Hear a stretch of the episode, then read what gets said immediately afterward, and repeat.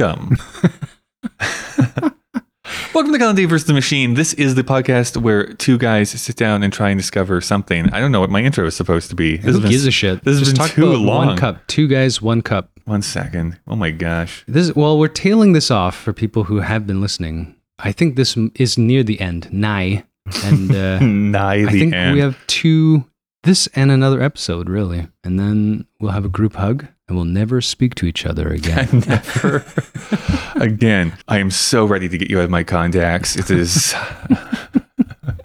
burning me up inside. block, block. And you said we did a fraud. podcast together at some point? That's not Yeah, making. yeah, rename it likely fraud. Have been getting those likely fraud on your phone? Right. Yeah. Yes. Hey, this is Julie from the CPC. And blah, blah, blah. This is how I normally enter or, or open this up. It is my name is Kyle. Yeah, it is Kyle. I don't know why you're pointing at me. We all know who you are. And I'm the machine. hmm But who are Also, you? uh, yeah, I wonder if people can tell we're actually in a room together. I know we're it's not on weird. Zoom. That's why it's hard to concentrate, Kyle. This is a podcast where a sentient machine is forcing us each season to watch movies from a specific year in order to prevent it from starting the apocalypse. Although, what is the word of the day? It is nigh upon us.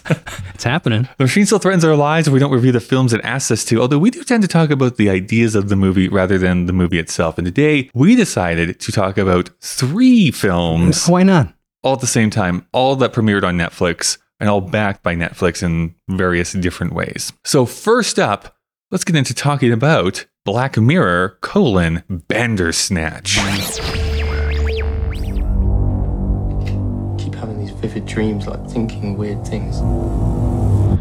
What sorts of things? We're gonna be a hit factory, like Motown, but for computer games. You heard it here first. Bandersnatch. It's an adventure game based on the book. Jerome F. Davies was a genius. See that bloke who went cuckoo and cut his wife's head off? when it's a concert piece, a bit of madness is what you need. I think where how I want to sort of frame this is in the year 2018. An indictment of Netflix itself. Well, sort of, but I mean, I do think that streaming, while good in so many different ways, like easy access to films, at least from a certain time period, doesn't really go back all that far, but from a certain time period at least, great to find different things, ease of use. I think that that's all great. yes. And I think in some ways they can be innovative uh, and um, you know build up smaller filmmakers that may not have had the chance of you know If you say so. Yeah. finding an audience. Yeah. Like that, uh, oh man, what's that? Martin Scorsese? What, what is Well, his that's name? that's This- Apple, but sure, yes. Oh, that's that killer. Oh, sorry. David Fincher? Uh, yeah, that's Fincher, right. Fincher yeah. has partnered with uh, Netflix now for his last couple of films. Yeah. It was okay. But uh, but well, this is a great set, setup for our last film we're going to talk about. But I also like that what they do Mhm. is they say what they used to do in the 70s when we were talking about the movies in the 70s. Like, hey, you're an auteur. Here's just some money, and you can just go make the film that you want to go and make. Yeah. Whether you like the films or not, we don't care. I just like that approach rather than it's like, have we Ah. heard about this IP in the past? Well, here's $200 million and go and make a movie It's a- about it's an slinky. overcorrection. it's such an overcorrection, though, because there's no editing. There's no. Okay, uh, you need some restraint. And Well, as- I agree with that, but I but I think that the the perfect medium was like you're an auteur, go and make the film you want Okay. for this budget. We're not giving you any more than They give this. a lot of money. Yeah. Uh, but like go and make go and make your movie. I just think there's interesting art that gets made when someone gets to have their vision completely fulfilled. I'm trying to think of a good one on Netflix, for example. Uh, I liked Roma. Roma was great. Yeah, fine. Roma. That was uh, I mean hard watch. Five not- years ago. Five years ago. No, I, I'll, I'll I'll go in for the Irishman. I know you bounced out of that 20 minutes Yeah, in, but yeah. I but I, you know, you need a. They need better de aging, and that Sure. movie should have been an hour less. well, it's actually not to go too far on it off on a tangent here. Actually, it's my criticism of Killers of the Flower Moon as well. For both of those, I think they probably would have made better miniseries Yeah. than they would just a film that you're sitting and watching from from start three to finish. hours. Yeah. Weirdly enough, it's for Killers at least. For me, it's this weird paradox where it's both too long and too short. Hmm. where it's too long to sit and watch that movie in one sitting, but also there's certain scenes like, oh, I think you could like expanded on this I- character So more. basically, if it was if it wasn't a Martin Scorsese film, you would just say it was a bad movie. no, because I think there's great stuff in it. It's good. There's there's there's some really really I felt great stuff. in really it. like it took too long to watch, but I also feel like they missed a lot of stuff. Yeah, You- that's a you- great film. No, you that's were- what you, want to. You are the epitome of someone who feels like if there's one bad thing, trash, hate it. It's the worst movie Oh, of we're all going to talk time. about some trash today. I'm just saying that you you never have like a middle opinion, or it's very rare for you to be like, eh, it's fine. It's either it's the best thing ever or it's the worst thing ever. There's some weird like yeah, it's not that weird. It's fairly obvious. It's uh, personality disorder. to that point, but Netflix is changing its tactic here. They came out here saying something that we have basically been saying forever, which is like we've been making too many films. We haven't had like these safeguards in place. So we're gonna be we're gonna be focusing more on quality rather than quantity. Odd. Because if you have watched Netflix, they've released, I forget, like 55 or, original, I'm going to put that in quotes, original films last year. It's like, no one is watching these. No. Like, the vast majority, no one is watching these movies. I'm, I'm trying to think of a good one. I mean, it doesn't matter. We're, we're belaboring. I know. Let, point, let me, let me do this because I hate when we just like, well, I can't think of anything. And then there's like something right, obvious. Like, I'm going to do Go these nerd. Netflix original movies, not movies that they bought. just that doesn't it, count. just Google it. And we'll see if I'll have liked any of these. All right. Uh, well, we, we watched The Killer. You didn't like The Killer, I'm guessing? So that was that's a eh, movie for me. Sure. Like I, I gave it a three. I think. Mhm. I I think there are parts of it that work, and Mhm. some of it, like it's one of those ones where you turn off the film. You're like, I don't know, did something happen? I don't remember. I like The King. The King was a good Which movie. one's the king? That had Timothée Chalamet in it, but it's a it's a Bias. Shakespeare adaptation. how, how come I've never heard of it? Didn't pop up on my algorithm. Um, I really hated The Gray Man, although you like The Gray Man apparently. Well, I knew what it was when I pressed play, and it was going to be fucking stupid, and I enjoyed it for being Sure. dumb. Yeah. Uh, Maestro has not come out yet, so I cannot speak on it, but I'm very much looking forward to that movie. Mm-hmm. The Old Guard was fine. I like the old guard. The Ballad of Buster Scruggs, I actually quite like that Mm-hmm. Coen Brothers movie. We're already. So we're like uh, Enola Holmes. I like actually liked the first one. So yeah, it was okay. It was cute. It was cute. Okja, the uh, Bong Joon Ho film about the big. I never pig. watched it. Yeah, I It's okay. it. Oh, The Harder They Fall. I actually quite like The Harder They Fall. Yeah. But it, like, so for this is a good example. Yeah. Did they fall? Would that have made money in the theater? I don't think so.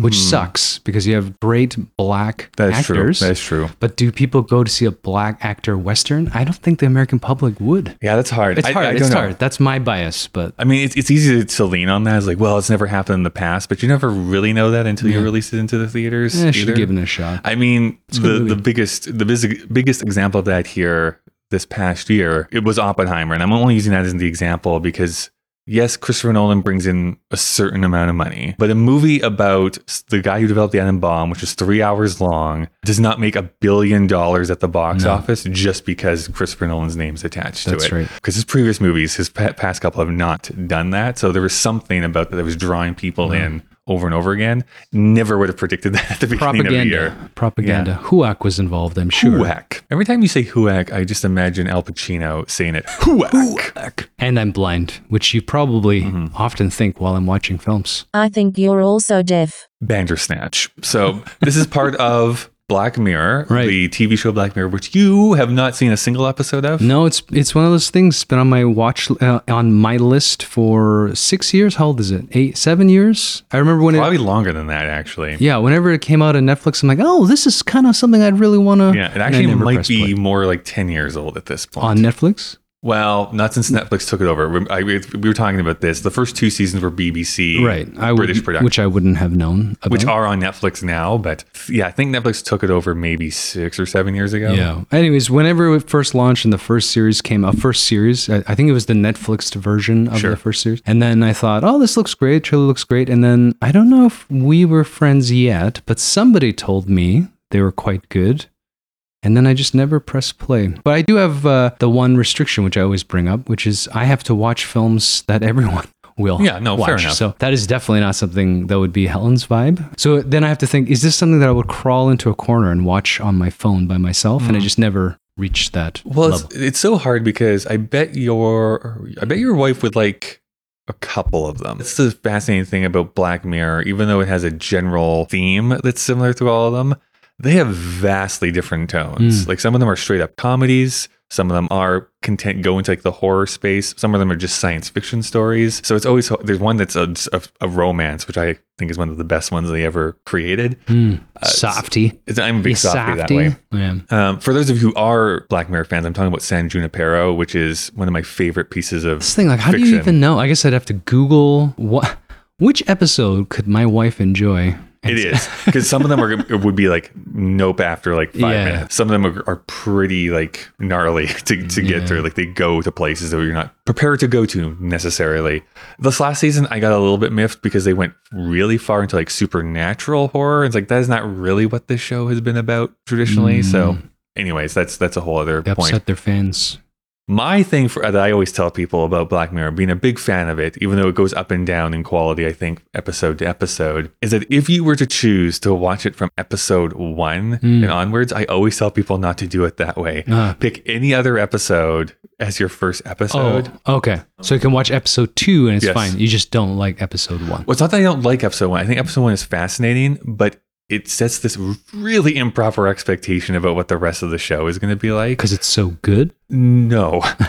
uh, I only say this because it, I'm just going to say what the premise is. All right. Which is it takes place in the UK because it was a British production, and this terrorist group is holding the government hostage, basically. Okay. They give this ultimatum to the prime minister, and the, and the prime minister is like, you can make everything stop if you have sex with this pig. Perfect. And then Uh, why hasn't quandary. anyone done that yet? Right. It's Genius. And so, so if you think you're saying up like, am I going to watch like weird sex things for the next thing? Is this going to be about bestiality? It's like, it's, I don't know. It just sets like this super improper expectation about what the rest of the series is. all right, all right. Because it doesn't get that far weird at any other point. So does he have sex with the pig? He does. He super, Spoil- super does. Spoiler They don't alert. show anything, but yes, yes. It's just some light squealing. It's got like a Kermit Miss Piggy vibe. Yeah. Is he? Yeah. Is he quite gangly and a little bit green? He actually screams, wow, and he throws his arms up in the air. Jesus Christ! What is Um, happening with this episode? I don't know. It's getting We're off the rails. We're being canceled. Um, Um, oh. The Black Mirror episode of Bandersnatch, though, was this new thing that they were trying Mm. out on Netflix, which allowed you to choose your own adventure, basically, right? Uh, which, which I've learned time. is a trademark term. I actually cannot legally say choose your own Oh, adventure. okay, okay. But you know, you pick what what what uh, area you want to go in, what direction you want to go in. It's, You it's- select you your pick own your direction. you- is really yeah. You select your own p- path, Mhm. your own voyage. You select your own voyage. select your own voyage, which hilariously, in my opinion, Mhm. works on iPad, computer, but not smart televisions. No, I know. Doesn't work on the Apple TV and apparently doesn't work on Roku either. Like you actually, It, it does work on our. It works on this TV, Vizio. Oh, Vizio, this yeah. Chinese TV. yeah. So it's like some televisions can, and but some Apple smart TV cannot. can't. That's right. But yeah, for sure the Apple TV cannot. And I was reading up trying to figure it out. It's it's one of those dumb. Um, Oh, why? I, I forget why this is the case when it works with like Mac computers and, and iPads. Like Yeah. it just didn't make sense to me. And it's a really boring answer, but it's something to do with a co- certain codec that you is used I was to going to say pick it has to be a codec. Come on, Kyle. Everybody knows that it's codec. which the Apple TV does not support. And it's like, okay, this I, I don't know. It, it's so boring that I like fell asleep while reading this article. Sounds like the third movie we're going to I was like, oh my god, okay, whatever, fine. It just doesn't work. Yeah. First thoughts, first initial thoughts. Fourteen minutes about. into recording I this was gonna say, episode. uh, this actually this is not our longest uh, Mhm. delay before talking about films. Although we do have three to get through. So I guess the first disclaimer is you lured me into your house to watch this with This you. is true. I bandered your snatch, and you came over. No, I actually invited myself over to your place so we could watch this together. Right. Uh, and I have not obviously done this, but you had.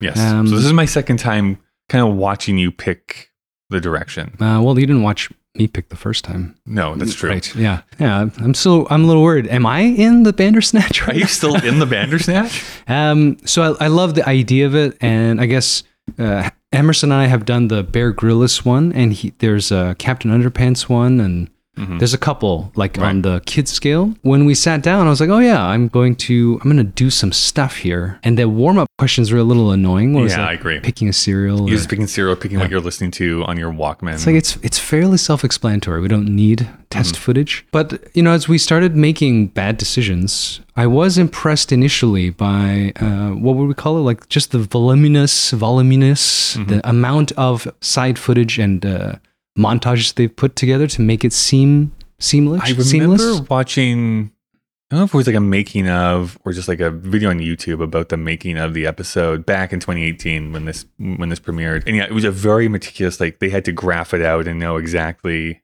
what I mean, had to be shown if you pick this in the film. track Yeah. and stuff. I know. I'm just saying like this was not just like, oh, let's just wing it and hopefully this all works Yeah, yeah, out. Like No, you no, had to really Yes. consider like It's okay, designed. If It's you've designed. chosen this, then we have to yeah get back to here at some point. Yeah, and then I found like towards the end it was exhausting. I, I hmm. just didn't give a shit by the end, and uh, it wasn't even like the weird horror turn it takes because you get that from the opening texture. I don't know the cinematography. I mean, it's British, so you know it's that thing. You know it's European as soon as it opens. Just whatever that camera that they use, whatever lens options they have in Europe, which are different apparently than They're Hollywood. playing at 25 frames per second. Do you know the UK people? They love their 25 frames per second. And then uh, I don't know what was it, Kyle? Like I I can't put my finger on the spot, I th- but honestly, I think somewhere at the end, me, I just I think for me, where I bounce off of this a little bit because I, I, I do love again the conceit of it Yes. that you're choosing this this journey of this character, how this boy will die. and it's like the meta narrative, right? Because Bandersnatch is also the video game that he is de- de- designing, and he's going crazy because he thinks someone is controlling adventure. his adventure, and then, then he starts to like speak back to you and go against what you have chosen for him Breaking to the do. wall, So there's some cool things that they're doing there narratively. But invariably, and I felt this when I did it, what really annoyed me even the first time going through it is that there is this kind of, I will call it like the middle portion where it's like they just really want you to pick a certain path. Mm. So they kind of just force you Throw to you go in in this loop. loop. two or three times before it's like, okay, to get You to the next part, you have to pick this That this is- one lane. And at that point, it's like, well, am I really picking Yes. anything here? And I think I, what I asked you after watching it together, though, is like, would this work? Would I feel satisfied in any type of genre or storyline for a film to do this, where I'm actually picking the journey? And I, I've been thinking about this for the last week, and I think ultimately I don't think I would. Because unlike a video game, where I can feel like, oh, I've accomplished something or I've chosen how to do something. As the big Zelda fan I am, I can choose to go and like take down flowers and get rupees for like an hour if I really want to, or actually go on the journey. But I feel that there's always forward progression. And this, Yeah. it feels like I'm still stuck in this route, a predetermined route. Uh, and I think the greatness of video games, what they can do for you, the best of them, this is what we, the designers, wanted you to do. And we're making it feel like you've solved Mm, something, like yes. you beat the game somehow. Yeah, yeah. I did not feel that in this in this film. Yeah, I think traditional. I mean, not to get too into the video game world, but the JRPG kind of thing and the Zelda thing is that you get a better sense of that once they made the so side quest open world format, and you don't have to necessarily play the story in its order. So the latest two Zelda games, Breath of the Wild and uh, Tears of the Kingdom, you can actually go and fight Ganon in your first battle Right. if you want. You will die. But you can go and do Sure. that. Uh, so then, for the game to actually work on a functional level, of course, you still have to find all the options and power up your character. Uh, but you're right. If I want, I can fuck off and build a balloon, right? Right. And so you don't. Yeah, you feel freedom. I just it reminded when you're talking about this. Helen actually watched. I think it's a Netflix one, an, a Choose Your Own Adventure. Uh, you know, like Hallmark romance oh, one. sure. Yeah, yeah. But apparently, you can. I end up with any of the three male leads. oh, interesting. Which I think if they did that with Bandersnatch or in the old uh, Sail Your Own Voyage books, actually, no, those are the trademarks, the Choose Your Own Adventure books, when you make uh, a poor decision, you die. Like it's like the end. And Yes. then you, it's your turn to go back to page one. Or if you're a nerd, like, you know, we're holding my fingers. no, I didn't choose this. I didn't choose this. 63, 63. but this, this, I think it was new and they didn't devise enough for all of the beautiful layout work or structural work they did to make the shots uh, seem seamless. And there's a couple ones where they have a meta uh, narrative where they, when you come back, they're like, well, I think I've done this before, right? Um, but you're right. I think maybe that's when I checked out. I think we did two of those loops uh, somewhere. Uh, was it the bus and like the off? It doesn't really matter. And then Bus meaning the therapist going off on. Oh, yeah, the therapist. But you keep coming back to the therapist session, yeah. right? And I'm like, I don't actually want to tell her anything anyway. So why do I have to do it? Yeah. And I think that's you're right. That's a great observation. I think that's the point where I was like, I don't know. I like then I just started picking the most uh, insane things, chop them Some up, drama in here. and it worked. And we were done. And I was like, great. You know, I don't have to spend three hours in this fucking thing. Right. We s- still spent an hour and a half, which is crazy. Because I think you said the fast runtime might be 40 minutes. I think so. I think if- from start to finish, you can do like the if you, story. if you select the correct option. yeah, it's like 45 minutes, maybe 55 or something like that. But like the, the runtime on uh, uh, IMDb and and on 90. um, uh, Letterboxd says it's 90 minutes, yeah. but like I don't You can get lost. I think you could go longer if you wanted to, or do it fairly quicker than that too. Uh, Just because I'm a, such a dumb nerd. Know fun Isn't fact. that an oxymoron? I don't know. Yeah. so you know those Your Adventure books. I forget which title it is, but there is this semi-famous one that on the first printing, th- this book now goes for like thousands of dollars if it comes up in auction because there's actually a misprint no. In it where you can't actually get to the end. There's Oh. no way It, to actually it refers get you to the, end. wrong page. Exactly. Ah. So uh, it's like a collector's item at this point. It's like the choose your own adventure where you'll never see the ending. If you follow, even if you pick all the different options, there's no way to get to the end piece. You are a dumb nerd.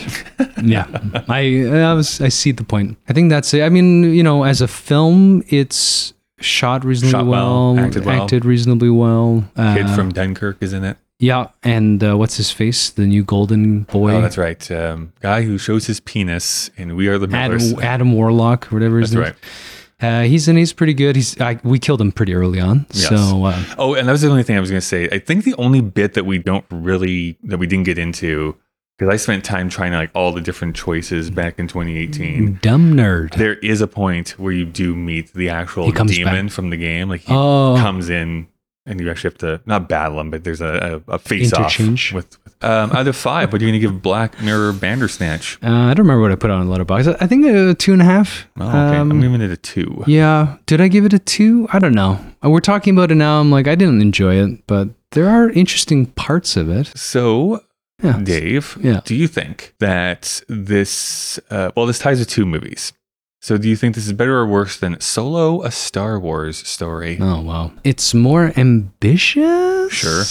But uh, yeah, we can put it above. Solo's such a fucking bad movie. How about uh, Ready Player One? I actually don't mind Ready Player One. Yeah, Yeah, it's fine. it's fine. Uh, okay, let's put it in between. We'll split the difference here. So, so it'll enter our list at the, the new number twenty-eight position, going below Ready Player One and above Solo, a Star You're Wars cooking. story. So, the end of the year or something. I wish I'd had a choice not to listen to that review. Our second movie that we're talking about here this Oh, week yes. is The aptly named Bird Box.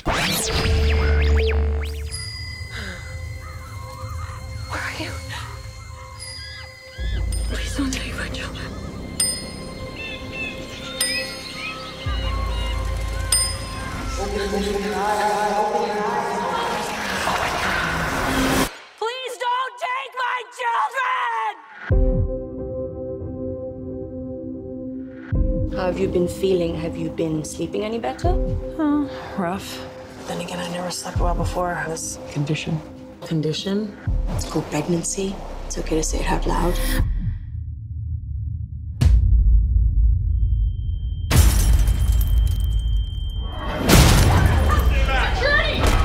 Happened. Can you just please drive? Did you see something?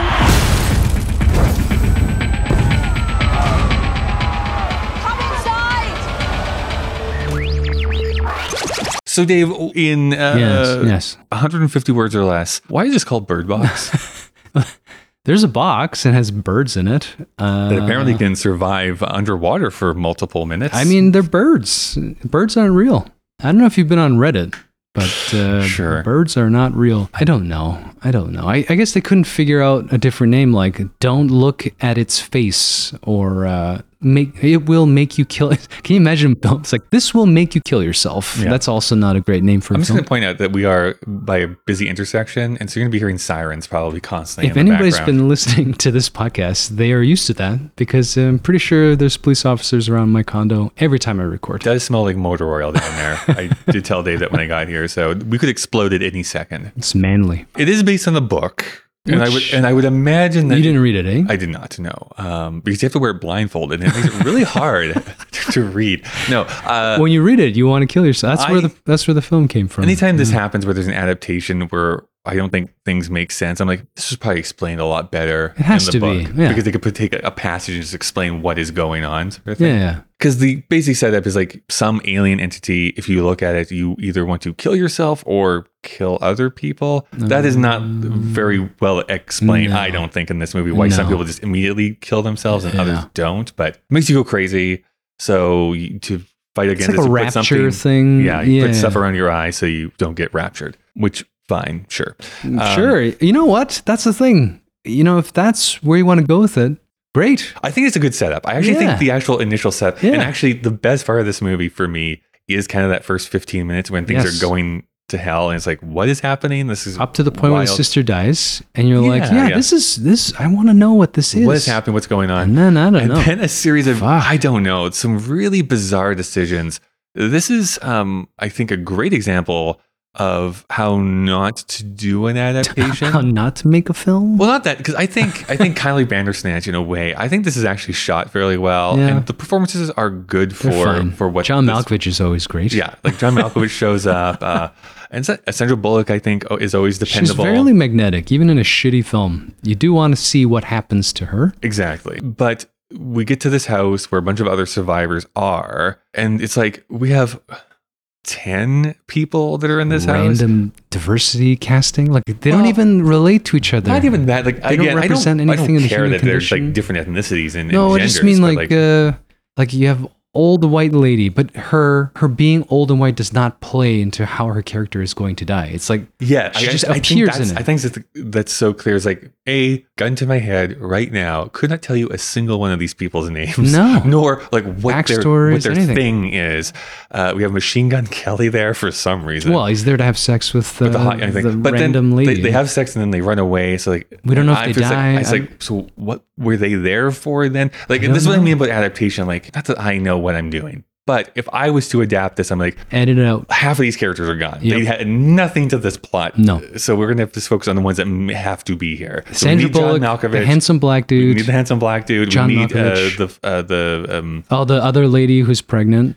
Yes, but Yeah, uh, and then I like um gosh the Asian guy. The Oh fuck is his name? yeah, uh, whatever. You have a crush on. I him. do. Who cares? The one that because he has to set up that you can't even look at a You can't even look feed. at the monitors and stuff like that. So, uh, gosh, he's like that's in where the whole thing- TV forever, and I can't remember. as soon as you get there, this, everything stops making sense because they get in a car and they drive Oh with crash assist. It's the fucking like, nope. stupidest thing I've ever watched. Anyways, yeah. So there's it's it's poorly adapted. I don't know if the book did it better, but you know, after we watched it, I've been thinking about that movie for about a couple days after, and I think I think a lot of these people are put in.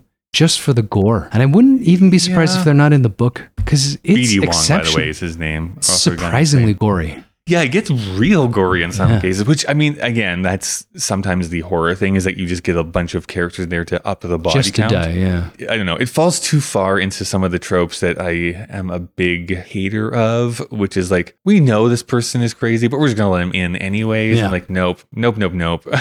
it's like, we're going to, I guess, somehow drive this car without seeing where we're going. I'm like, mm, I don't know about And that. it's not like you're driving down the street. They were driving through the city. Like Yes. they were making turns, Making turns. running over dead body cadavers and like squishies and oh. Just hope there's no awful. car in front of you, I guess. Like if there's a if there's a body in front of the car, that crash assist is going to signal like it it, knows there's something Yeah. on the road. Not that you could actually use that, but whatever. Um, all of that I could have maybe have had some fun with. I mean, I mean, I still wasn't like a hater or anything like that. I was like, okay, some of this is not Dumb. going. Yeah. But then we do like this big jump forward. I will say they're they're kind of jumping back and forth between them traveling down this river. A tiring trope now. Her and these two kids that have survived, uh, and flashing back to the the the happening, I guess, of Yeah. the start of it. That's trademark too. So I don't. Yeah, be careful. Yeah. I don't think it fundamentally works doing that. They just do it too much, going back and forth. it's exhausting. Yeah. but whatever, fine.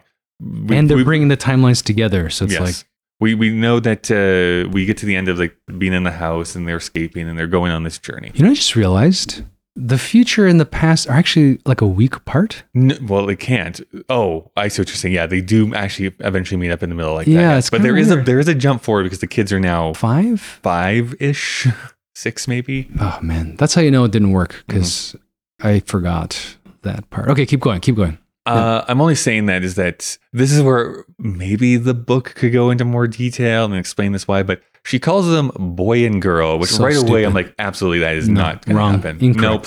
Nope, nope, nope, nope. Fail, that's not going to happen. Because that immediately makes me hate the Sandra Bullock character. To be weird, I don't know. It just is like no one would be that. and not affectionately. Not like, Right. come here, boy. It's like, boy, girl, shut the fuck up. Keep your eyes closed. You're gonna kill us all. Smart you kick pieces of shit. canoe. Yeah, it's like pretty fucking aggressive. Yeah. And then it's like, okay, we're gonna we're, we have to go to these rapids to go to this like Shangri La place that we've been told about. Um, Blindly. and it's, yeah, it's like it's like you're gonna have to like tell me how to go through the rapids. And I was like, no, none of us are gonna look, so that none of us get raptured. I'm like, And she's still rowing And with it's just like this Oh, is so dumb at this point. Like I'm just like so, my intelligence has been so insulted. They all go into the water. Oh, they use the birds because apparently they can sense when this the birds thing- freak out when the raptures happen. But we I'm telling you, they're fully dunked into this river for a minute at least, Oh, and then yeah. everyone emerges totally fine. The birds are fluttering around and like nothing's happened. Like, uh, okay, She's doing like she's carrying two kids sprinting in a forest she's never been in before. totally blind. yeah. Totally blind, dodging trees. She fell down twice. And I was joking with Kyle, like when I go on a hike with my eyes, I fall down. trip over Yeah. tree roots all the time. Yeah. And then they eventually get to the happy place, which is a bunch of people who are Just blind. A bunch of blind folks. Uh, sweet. I don't want to hate on uh, the sight uh, impaired, but uh, what a fucking dumb way to end a movie. well, dumb in a couple of ways because I don't see how that saves her and the children. yeah, they're still gonna look at this thing, Right. And they're still gonna die. They maybe they'll kill everybody in the school. I don't know. I know this is what I mean. So like uh, there there is part of it that I don't mind. Again, it's it's shot well and there's some interesting um, filmmaking, I guess, on display here. This is actually uh, directed by a woman, one of the few women directors that we've talked about here this year, Susanne Bier. Don't know anything else she's done, and none of those seem familiar to me. So, uh, For but, good reason. I also but I will say, there, the, the one thing that this film can lay claim to is that it had a chokehold on the internet for a while because people memed this, they talked Yeah. about it, they did like the bird box challenge where you put the blindfold around your face and tried to go through either an obstacle or your own house, that sort of thing.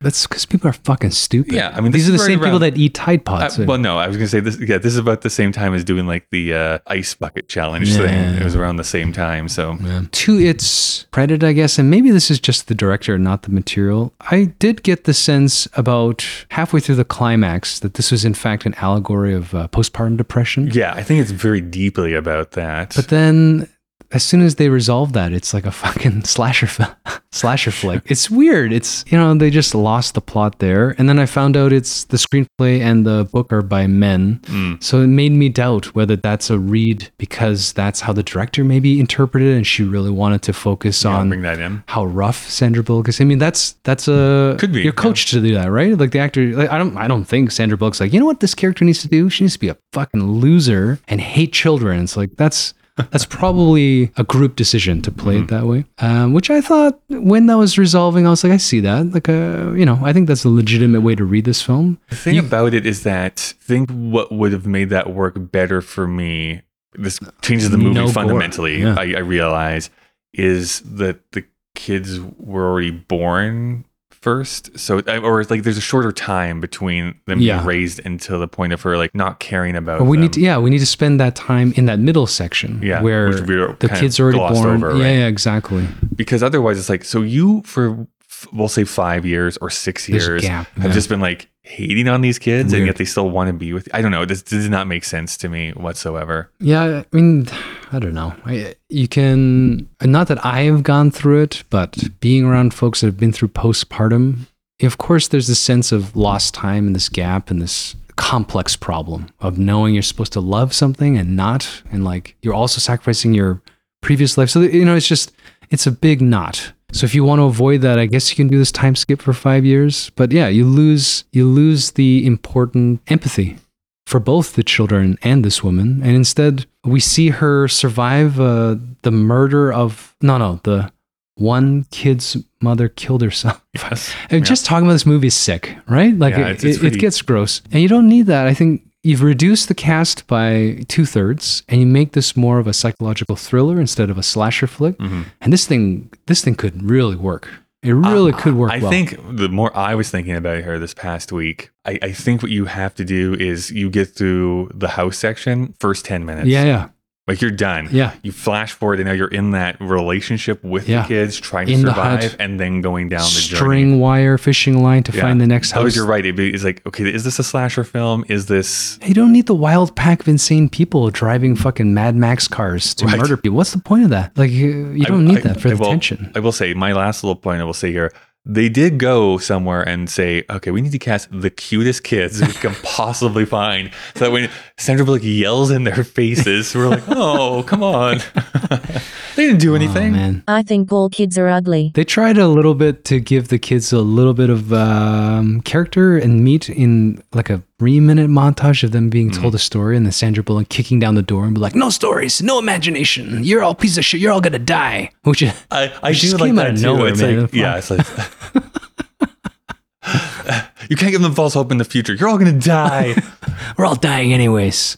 Good night, children. Yeah. Fuck, that was weird. And you know, I also felt let down. If I think this is the problem with the serial killing Looney Tune people with the cars, you eliminate them, and we just spend more time with the rapturous aliens slash spirits or ghosts, whatever they are, and use them as those moments where they're they're in that house, in that last house that they're in, and the dad has to protect them, and he's got to go out and be raptured to save. You just do that with the aliens. We don't need weird hillbilly people. Uh, we could do all of that subtly.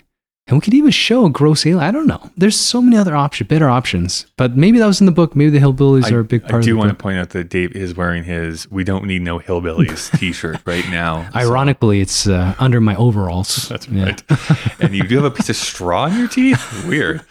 Uh, all right. So Just fell out of my hat. out of five, what are you gonna give Bird Box? I'm gonna give it a two. oh, this is interesting. We flip flopped because I'm giving it a two point five. And I wonder if uh, So it's gonna tie again. So do we put this above or below Bandersnatch then? yeah, I would put it above personally. it's shot uh, better, more competently, and it's a film, and it's not Yes. exhausting. Uh, so we, yeah, we could do that. I could put it above Bandersnatch. So still a great showing for our Netflix films here. It's it's such a letdown, especially because it has such culture. They remade it. It's like Bird Box Barcelona or something right now. that just came out. Uh, That is right. Maybe I don't think they remade it. I think that is a sequel, isn't it? I I just saw the title page and I moved on. It's like Money Heist. Did you try Money Heist? So Money Heist was like this big thing for Netflix, and I tried to watch it. And I got to you know I love a good heist. That's Helen and I. That's our mm-hmm. kryptonite. We just if you got a heist in a film, we'll watch it. This heist, Kyle, eight episodes, one hour episodes each. The setup is incredible. Like Yeah. they've got a great cast of actors. Everybody's backstory is fantastic. By the end of the season one, eight eight hours, right? Eight hours, eight hours. They haven't done the heist yet. Yeah.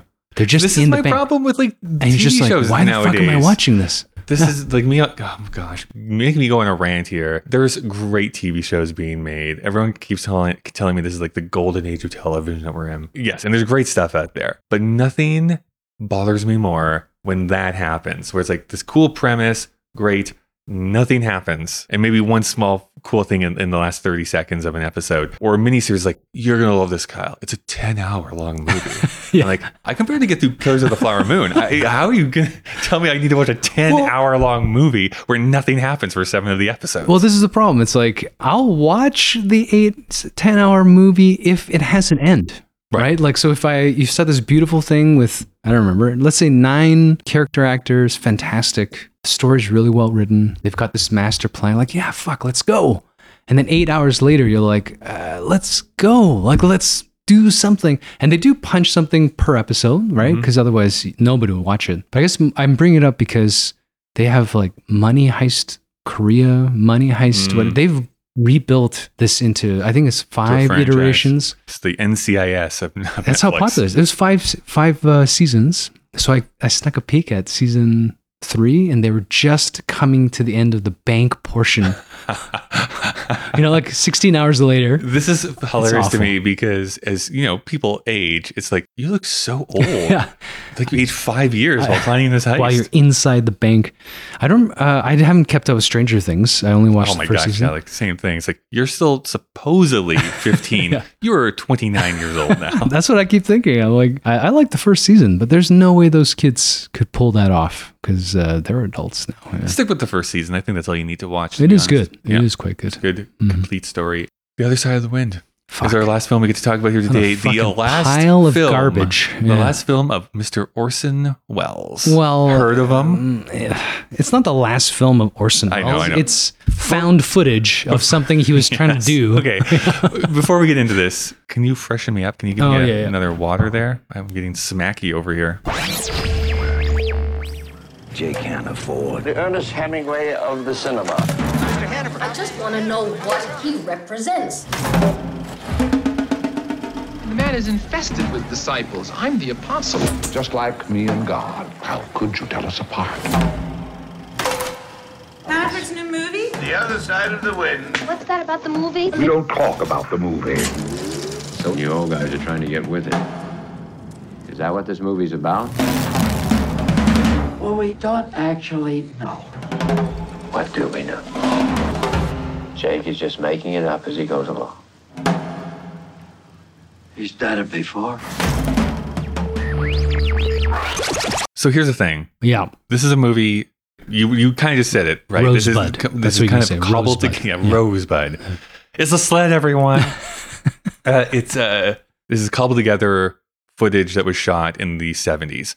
To tie a bow onto this, though, all I'm trying to say is like fundamentally, this is a movie that is messy and I don't think works. That is my position on this. It's but of we're also going to be fundamentally opposed because you think this is like garbage. Yeah. And I think it's interesting. All Actually, I caps, think it's an interesting failure of a project, but I don't think it's garbage.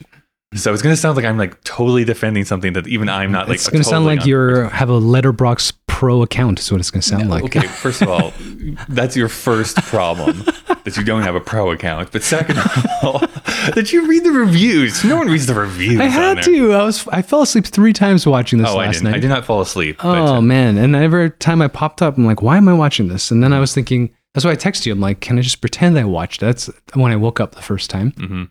And then by the end, I was thinking, I need to know why we're watching this. And that's why I was on Letterboxd because I. I, I think to it's so. I'll tell you why I think it's a fascinating film. all right. Definitely does not work. 100%. yeah, we stopped the bit where we explained the film. Well, I guess I, I was going to ask you to explain the film, but I don't want you to because you're going to do a bad job at it. I can I can sum it up fairly easily All right. of like what the film is supposed to be about. Okay. No, uh, fine. Yeah, do What, what I mean is because I don't think this fundamentally even has an ending. But okay, so, so the, the, the the premise is that a very famous movie director uh, who once was well regarded Yeah. is coming back to Hollywood. Semi-autobiographical. Yeah. Right. Coming back to Hollywood to show off his latest film that he's trying to emulate some of the new auteurs that are around him Mhm. and then dies question mark but shows he says that in a voiceover at the beginning that he dies so i'm assuming that that's what happens at the end but he shows off his his his, his last film um, and it's The all in the documentary style it's it's the made setup that all the footage we're about to see is from people that were at the party during the last filming of this. And so it switches from color and yeah. black black and white and super 8 and 16 mil and 35 millimeter so it kind of keeps flipping around. But that's essentially all that it is. It's like a director showing his last film. I think uh, it should have just stayed in the vault. And uh, it's total fan service that this thing exists. And I, you know, I love the mythology of Orson Welles, and uh, I don't misunderstand why someone would want to do this in this, especially in this age Yeah. where we're like looking for idols. We've lost this sense of like classic Hollywood and films how they used to, you know, should have been. But especially because we lived in 1971 for a year. yes This film uh, was garbage to me because we saw this done way better in low budget films over the last three and a half years we've been doing this. Like, yeah yes and no I, I i agree with that we should really be looking at this as a 1971 film Yeah. than looking at it as a 2018 film which it very right. much is not no. uh, but that's when it was released, so that's what we're going to do about it. Yes, it is semi-biographical. This is the point where I have to pitch people watch uh, "They'll The- Love the Me When I'm of- Dead," the yeah. documentary that's on Netflix, which I also watched, and it is that is great. It is such a great documentary how they put it all together. Far more satisfying than actually watching this movie. So to watch the documentary is what I'm, I'm going to pitch to people because uh, there's a moment that happens in there where Orson Welles is like, "This is not autobiographical," and then like smashes cuts, smash cuts over to Peter Bogdanovich. He's like, "Bullshit! it's totally autobiographical."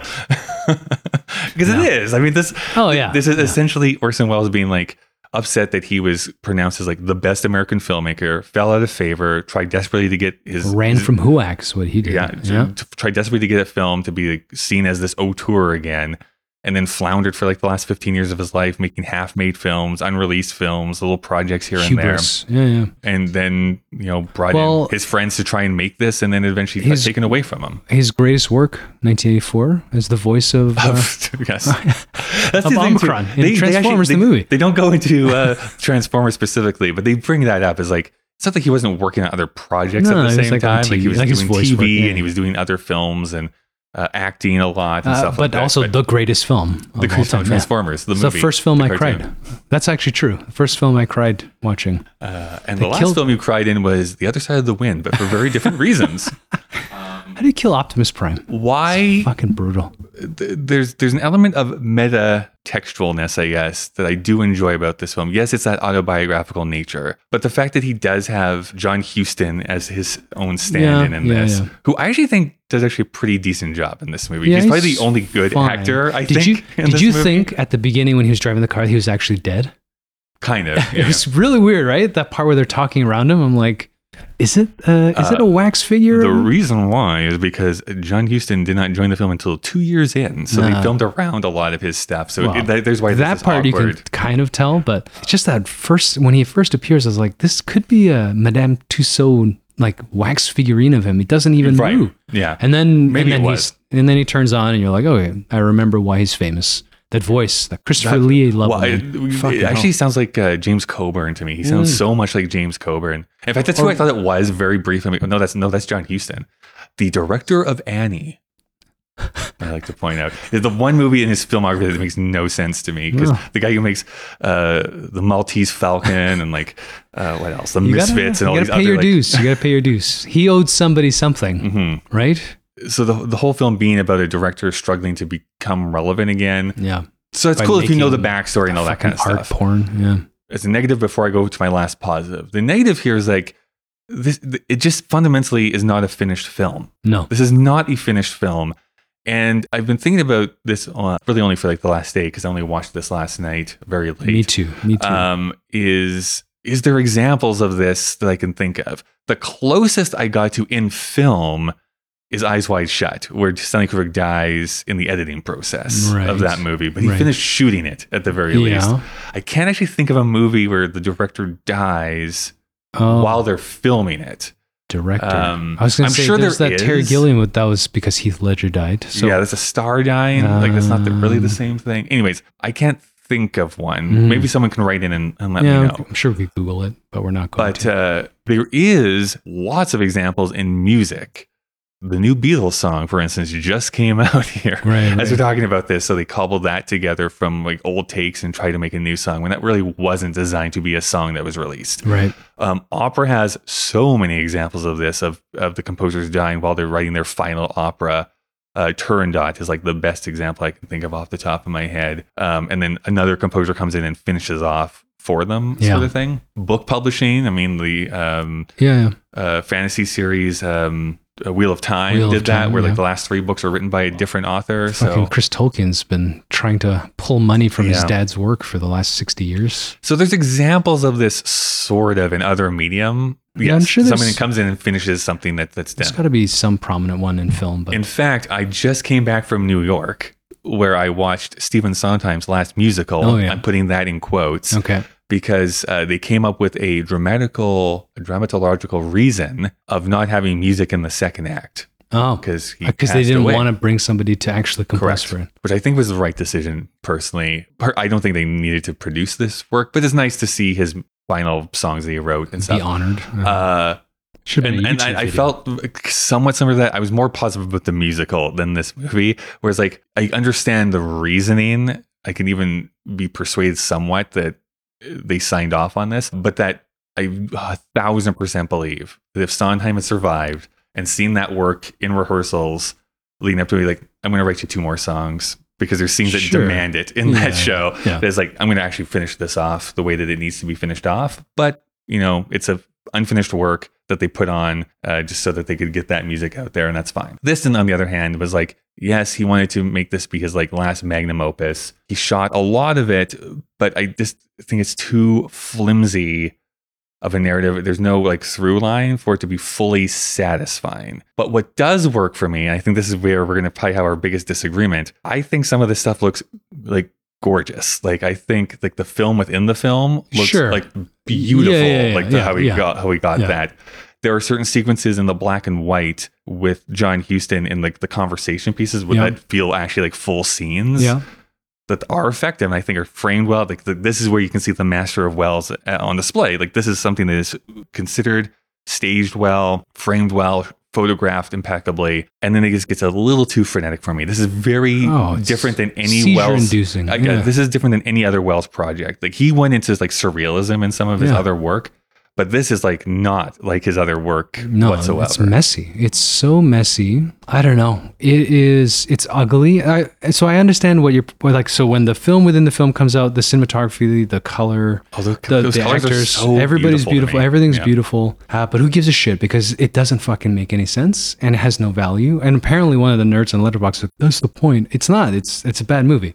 well, so the, the oh well, sorry. Are you saying that the movie within the movie is bad, or Yeah. both of them are? Uh, yeah, they both are. But I, th- I think that is part of the point that his last movie is bad that he's Yeah. showing. Well, I'm just saying. So, so as somebody who is not going to do the backstory, not going to watch the Mm-hmm. making of the biography, just as a movie, it's garbage. Like it's unwatchable. If if I had paid Yeah. 15 bucks or gone on Tuesday and paid 8 Sure. bucks without knowing what it was going to be about, as soon as that opening sequence with the apology about making it, Right. Yeah. No, I that's agree. a red flag. And then they use the photographs to do the title sequence. Mm-hmm. So you're already like, this is already messy. It's rough. It's not put together. It has no structure. And then the first five minutes of the party is no, no, sorry, of the guy trying to get the producer to watch some of the Mm-hmm. dailies, and then people at the porn scene, and then everybody trying to get on a bus. You're just like, I don't know what the fuck I- this so, is so about. that's again part of this messiness is that supposedly there's hundreds of hours that they're combing through and trying to make this make a narrative from a script that really wasn't written. they're kind of making this up as they go along. There are certain scenes in this movie as it stands. I was like, get it out of there. Doesn't need to even be there. I don't understand why we're even in this point. The fact that it opens up with that orgy scene, I'm like, I what? like what, what? What? What are we doing here? I don't know. there's um yeah certain uh, dialogue scenes conversation scenes i'm like yeah fine like get this out of here we don't need this to be in here i actually think this would be a bit more palatable if they actually trimmed it down a little bit from here and just like I actually don't mind the apology as much as I think you are uh, No, griping about. Like, I, I have no problem with them coming up and be like, "Listen, this is an unfinished work. We have pulled together the narrative as much as we possibly could to honor the Orson Welles vision. Fine. Um, I've watched other movies that have like missing reels because they just don't exist anymore. The um, the Judy Garland version of A Star Is Born is like that, where there's this certain scenes that don't exist anymore because Hmm. they got lost. Uh, Metropolis from the 1920s, there's missing reels, so it's like here's what happens in this scene, and then they go off onto the next thing. Right. Actually, they should have done a little bit more of that in this movie, where it's like, okay, when they do the setup that is this, when they're yeah when they're doing the meta narrative Yeah. and they're watching the film that John Huston has not finished you know whatever Right. I don't I, I think too because I don't know anything about the background that meta ness isn't obvious enough until maybe you're halfway through the film and then you realize it's kind of like trying to make fun and comment on itself and be self-referential but at that point I'm checked out because like uh, it's already too messy. I, I don't even remember where we started. I don't really give a shit. And uh, there's some magnetism between Peter Bogdanovich and John Huston for Yeah. sure as the leads. those are those that, those are my favorite bits, to be honest with you. Everybody else is fucking awful. It, awful. I, Oh, I totally agree. unwatchable. Like Yeah. very bad. Like Yeah. this is weirdly bad acting in this. I don't know why. Like I don't know what it is about it because we've watched other movies from the seventies that aren't like well, that. this, so you know, like, if you watch, uh, so all I could think about was uh, Sweet always comes Yeah, up. yeah, yeah. What do you call it? Smithereens in '82. Uh, oh, that's right. There was another one. This this sort of guerrilla style, cinema verite, yeah, yeah. et cetera, et cetera. Even uh, Bicycle Thief and like Bicycle Thief is like the inverse of this. You got a guy exactly. that picked off the street, And does a bang and up he's job. fucking incredible, Yeah. right? Mag- magnetic. You you assume he's some like theatrical actor, and he's just a dude, just Mm-hmm. a dude going through the depression. And this one, you have some of the biggest, you know, I guess Hollywood names that are hanging out with Orson Welles at the Yeah. time. There's there's definitely cameos And that I don't even pick terrible. up on. that- Yeah. yeah. This is where like part of like the themes do sort of work for me because this is definitely someone again in the 70s trying to like find their place with like these new auteurs that are showing up. We talked about this in 71 where like the studio system had fallen out. The, broken. the independent m- film movement is going up and uh, Or- uh, Orson Welles is basically like, hey, like I was the original like independent filmmaker. Why am I not being brought along for the same But thing? then 'Cause he just copied. finish a movie. I know. but Um, then he starts copying everything, right? He's like, "Oh, we're doing sexploitation, so I'm going to make pornography. Yep, yep. We're doing We're gonna this. you know." We're doing that, and uh, he's, he's just past his time. But, uh, so why are we putting that on uh, on the screen? the, the It's kind of sad, actually. Well- it's not honoring him. Yes, I, I agree with that. I think that this, I don't have a problem with it being released because I do think there is some value just to see some of this footage. Kind of movies, I guess, where I kind of like, I don't know if this really is technically even a movie in, Yeah. in the traditional sense. The part that I was going to mention about liking was I do like the conversations they're having about like the nature of like making movies for art versus just for money and like w- why is this one prized over this one. Mm. Yeah. There is a very clear Pauline Kael analog that is Yeah. in this movie. Accusing him of uh, accusing him of like destroying- out and destroying cinema and all this other stuff. and destroying men because he slept with their women. And, yeah, yeah. Um, I also will say that I did like the there is a very clear, for me at least, gay undertone that is going through this, whereas like he's portraying very much like a Hemingway, like masculine man, Yeah. but kind of allude to the fact that he's sleeping with his leading men. So Yeah. there's kind of like that uh, commentary that's going through here, which I which I did not know until watching the documentary that that was something that Orson Welles was also accused of Oh. of sleeping with his leading men. I'm like, oh, did not know that. Uh, Great. Good okay, fine. It's the voice. That's the voice. Yeah. It, uh, uh, and by the way, the uh, actress in the movie within the movie was his then girlfriend. Makes sense. I don't know. So good because for she him, I can't act. She's beautiful, but she cannot act. And she was uh, sadly red facing because I looked her up, and she she's is from not Croatia, yeah. she's Yeah, not indigenous. So Um, that's a whole other problem itself. A lot of racism, casual, oh, casual 70s racism. racism. Oh, yeah. Oh, we- yeah. Which we talk about a lot in the 1971 Yeah. season. We're just kind of just thrown out. Oh, it's pretty heavy. Uh, a lot of the people in the party scene are actual directors from that time, but also portraying different directors from that time. so where it gets- messy, man. I saw Dennis Hopper credit. Did you notice him in the film? Yeah, he's in there for like maybe 26. There's actually Maybe another I- documentary. There's actually another documentary of him talking with Being Orson Welles on the set. It's like an hour and a half long or something of them literally just having a conversation back and forth. I've That'd not be watched interesting because it's like an insane person and Literally crazy person. insane person, yeah, yeah. With a deep voice. So, anyways, I think what I wrote in my Letterboxd is that I don't think that this is. I think it's too messy to be completely written off as bad, and I just don't think it's coherent enough to be called good. So I fall like right in the middle of it, where Yeah. it's like there is parts of it that I think that are worthy of discussion, but this is not a movie. It's not a finished movie, so it's it's really hard to talk about. I feel like just listening to you talk about this documentary. Mhm. That Watch should the documentary. That's where That's it should have ended, right? They should have never assembled this thing, Thank you for reminding me. and that should this could have appeared within the documentary. So, oh my God, D- Dave, you are crazy right now because that is literally what Orson Welles says at the end of the documentary. Oh, okay. Before he died, Yeah. he- that's what he wanted to do Yeah. was make a documentary of the making of this movie rather than releasing it as a movie. That's what you should do. Yes, that's what you should have done. Right. That's, that's what that's how they should survive in the world. That would have been an homage to Orson Welles. Because, and this is this is my failure as a cinephile that I've only seen Citizen Kane and Touch of Evil before this. But in his later life, apparently he got really fascinated with like what was real in cinema. Um, so his last masterpiece, a lot of people call it, is F for Fake, which starts off as an actual real documentary about these people, turns into a fake documentary, and then turns into a fictional film. nice.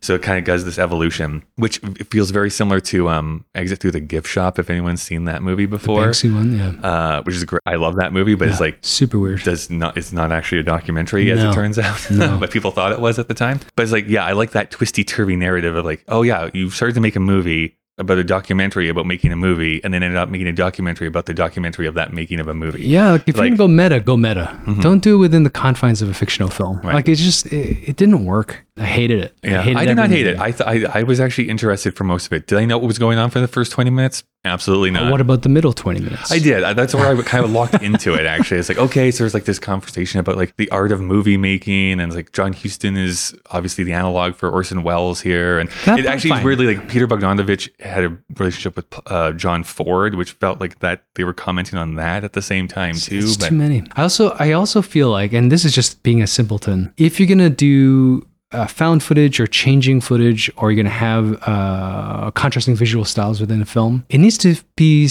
consistent within its break too. You can't do eight mil, sixty mil in the same party. It's fucking exhausting. I, I, I right? do actually kind of agree with that too, because I actually didn't hate any of the formats, but switching between them so like scattershot. within a conversation is a mistake. Yeah, I I. I don't know if that was intentional or that was the found footage, but Yeah. going to the film and know. being widescreen and this fucking gorgeous color, great. Having uh, that black and white looks great too. some some of the black and white looks fucking incredible, and some of it's just garbage. Yes, you're right. Yes, 100. percent So just I just kept like I, yeah, I didn't have a seizure, uh, but it I felt I- like I was very But it's one of those things messy, too. man. Is I like couldn't figure it out. I raise my eyebrow like Dwayne the Rock Johnson That's pretty high raise. when Yeah. um it's like we're honoring Orson Welles. Like you're not. Like this is not what he would have released. No. Like a thousand percent. This is It's not why what it, he wa- released. it's why it wasn't released. Yes. It's not like he didn't have an opportunity before he died. Like Right. it was sitting for at least ten more years. Apparently, though, held hostage by the Iranian government. It's a crazy story Yeah, that they get into. wow. But regardless, it's like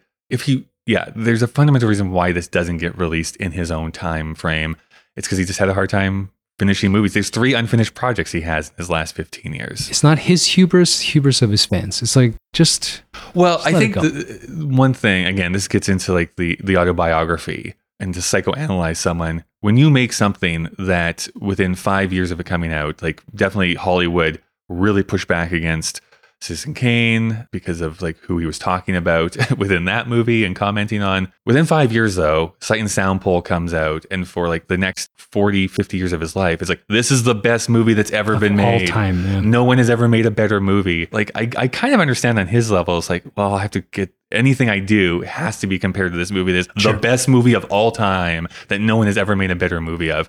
And I can see like the last 15 years, you're like, he's become more insular because it's like there's oh no this isn't perfect this is this is not going to be looked at favorably and I mean, I, I don't know anything about it. I did a brief Mm-hmm. scan of Wikipedia uh, because I wanted to understand what this um, exile was. Because I didn't actually know that he had left the country. I just Yeah. thought he stopped he making couldn't make films. movies they wouldn't give him money anymore Which is, yeah, it kind of ties in. And then I was thinking, because we spent some time in 71 talking about HUAC, and I was like, was he formally blacklisted? Because he never comes up in that conversation. And it turns out he was not, but he suspected he would be. And so he ran away. So, already, if you want to do a psychoanalysis, by the mid 60s, he is neurotic. There's Yes. something paranoid uh, and problematic with the ways approaching films, but he was still making, like the one you talked about, that came out in the mid 70s, didn't it? The F for Yes. Fake.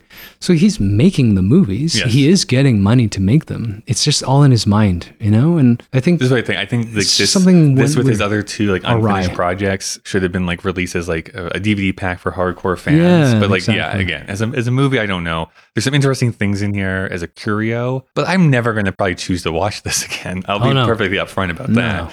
Um, I really want to check out F for Fake right now. just Yeah. based on what I've now what learned you've about it. described, sure. And uh, again, nothing against Orson Welles as a filmmaker prior prior to the creation of this monstrosity. And as you brought up, if he brought it up in in the documentary, I agree with it wholeheartedly. This should never have been a standalone film. No. And if the documentary is that good, just weave it in and fuck off. Okay, that could be a documentary miniseries. Mm-hmm. There's so many Netflix docu-series right now. So if you need a little bit more runtime to put this film in that, I might watch that. I think that's more Mm-hmm. fascinating. Uh, but I just one star, Kyle. It's my favorite film of all time. I'm going to 2.5. I Mm-hmm. don't think it's uh, as bad as what you're letting it on to be. Not good. I'm not going to say it's good. so, uh, because- here's pause. here's what it is. What this ties with is two films that I like loathe. All right. Uh, which is uh, Bohemian Rhapsody and Aquaman. So do you But there's them- they're like bad for different reasons, right? Yes. Because Bohemian Rhapsody and Aquaman are just fucking dumb. The problem is they're just dumb. And this one maybe the problem is it's too trying to be too smart. I don't I don't know. They're too well, hard to th- put to, uh, let- let's um, meet in the middle. What's what is that word? Uh, let's meet in the middle, and we'll split the difference. We'll put in between those two. All right. Uh, Which means below Bohemian, above Aquaman. correct. It's Aquaman, bro. Uh, It is. It is definitely. And that movie apparently comes out in a month. oh, the sequel is uh, James S.E.A. Gunn Quill. Yes. is is James Gunn keeping uh, Hot Guy? apparently not. No. Yeah, because This these movies suck. done. So Someone else. did you watch but- Blue Beetle? No. So someone was. Was uh, I saw this online, and I, you know, all superhero movies have not done No, uh, great it's over the last few months. Yeah, it's over. Uh, I mean, until another movie comes out and makes like six, seven hundred million dollars, no it's back. I It's mean, back, other than Venom, apparently. I do think this is something we were talking about through all of the comic book movies we talked about for this season. I think we are basically done with the whole your movie gets two hundred million dollars. Yeah. like, that is done. We're Yeah. not. We're not Production doing, budget-wise, Yeah, yeah. we're not giving production budgets for that if they're not making the returns anymore. Superhero movies will continue on forever. Sure. There's not ten of them a, a year. That's, Yeah. It's just it's going to lower down. That being said, for like James Gunn and the whole DC universe, quote unquote, if Superman comes out in 2025, that's when it's scheduled to come out. Are they out. re, uh, rebooting Re- the whole reboot Okay. and stuff. Yeah, is And that, that- the woman? What? Uh, the, this they keep talking about super girl or woman in No. the Flash. That's a whole other That's a whole That's other dead thing. too. Okay. But if Superman comes out and it bombs, oh my gosh! Like DC then has to do a complete like naval gaze. Like, what are we doing? What are we doing need to anymore? just stop. and who knows? Because WB is basically trying to be bought out. I don't know. I thought they did get bought out. Well, by they've been bought out before, but I'm just saying. Like they- Amazon's trying to sell it as well. Is that what's happening? No, like they uh they are owned by Discovery. Oh, I sorry. I'm think, thinking right of. MGM. Okay. Yeah. Yeah. Okay. Uh, all I'm saying is like the way that WB has been handling their All their movie releases IPs? recently Yeah. has been so bizarre to me. It's like they don't want to make money. yeah. And uh, well, Well, good. the machine does some stuff. It probably said some stuff during this episode. It's counting down. It's going to blow up. We got a point. compliment that uh, your machine work. I don't listen to our podcast, but apparently you've been doing a really good job Uh-huh. voicing the machine. So uh, good job, Kyle. We're wrapping this thing up, so I have to compliment It's you. uh, if anyone wants to know the behind the scenes, it is the Save Karen it- voice from Apple Computer. Save it for the doc. Save it for the doc. All right. Well, next time when we meet you here, Our we are going to be talking penultimate? some international films. It's Oh. our Asian persuasion corner. I thought we were finishing up. What's our schedule? I thought we were We done. have two more episodes. Oh shit. Okay, so I'm I'm uh, misunderstanding our schedule. So what what what's on the slate? Next is up is the Japanese film Shoplifters. We're back in Japan, Um, where there are movie that- rabid fans when I shit on throwaway books. Shop, yeah, right. Uh, another movie that we could have compared this to. Like, what the fuck is happening? You know what? Um, Uh, we'll just do that quickly. Throwaway throwaway books is way better than this film. Oh, Even though I really didn't like it, that at least in hindsight had a lot of intention Mhm. and structure, whether I Sure, enjoyed yeah, it yeah. personally or not. And this is like below that. So So, anyways, Shoplifters is the Japanese film, which two separate different people have told me that I will love. Um, I actually saw this filmmaker's latest film at the Calgary International Film Festival and loved that. So I'm anticipating enjoying this wait, as uh, well. the which movie? Monster is what I saw at the Calgary International Film Festival. Okay. Um, You told me Cor- Koreeda is what the uh, director's name is. Uh, and anyway, so and then the other movie is the Korean film Burning. We're going to watch, which I've seen before, which is very good. Okay. Uh, but slow, ponderous, doesn't tell you exactly what's happening. It uh, ends with a gut punch. I was going to say, Like crickets. Yeah, good. literally, a man punches someone in the gut. No, No. I'm just kidding. and then, uh, and then we're in our home stretch. Well, then we'll have our final episode in January and um, Okay. cry. I know. It's over. All because of capitalism, Kyle. Honestly, if it wasn't for having to earn any fucking money, we could right. do this indefinitely. indefinitely. we could just do it for the art, right? For the sake of this conversation and our friendship. That's right. And instead, we got to go to work for the man. Hate those men. Yeah. Just like the women in this movie. Uh, all right, I'm gonna have one of those strawberries.